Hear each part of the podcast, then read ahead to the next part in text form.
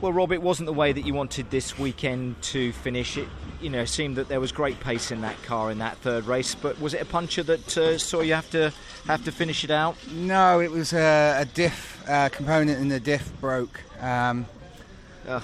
you know, we haven't had a mechanical failure in. I don't even remember having a mechanical failure with um, with this team. Um, you know, we've got great guys.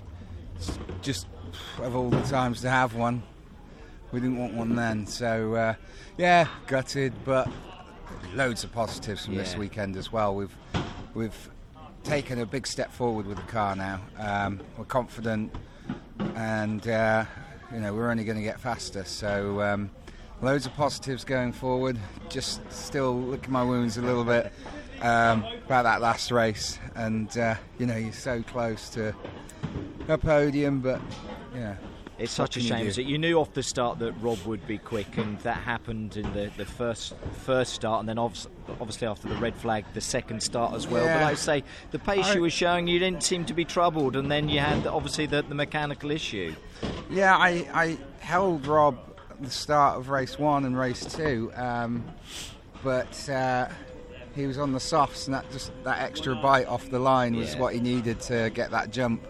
Um, yeah, um, but yeah, I mean, he, he was in you know one of the almighty West Surrey BMWs on soft compound tyres, and They're tough to wasn't really wasn't really getting away from me, and we were both pulling away from uh, Andy behind.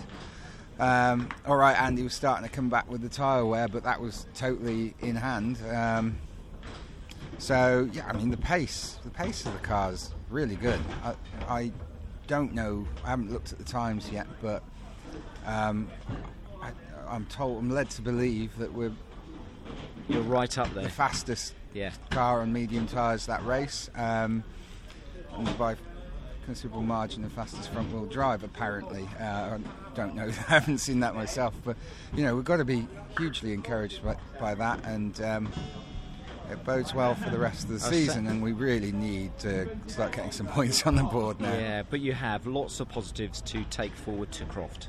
Yes, huge amount. Yeah, great, which is a great place to be, and it's a nice way, despite that race three, to leave a race circuit. so, Ah, you know. I mean, put it this way: I'd rather be running second and have a failure than and no points that way than not be able to get in the points. Um, we've been strong all weekend, so uh, I don't see any reason why we shouldn't be strong at Croft in the front wheel drive race at least. It will be a rear wheel drive circuit, but I don't see any reason why we can't be fighting to be lead front wheel drive. Excellent. There we shall leave it, Rob. Thank you very much indeed for the catch up. Top man, thank you. Right,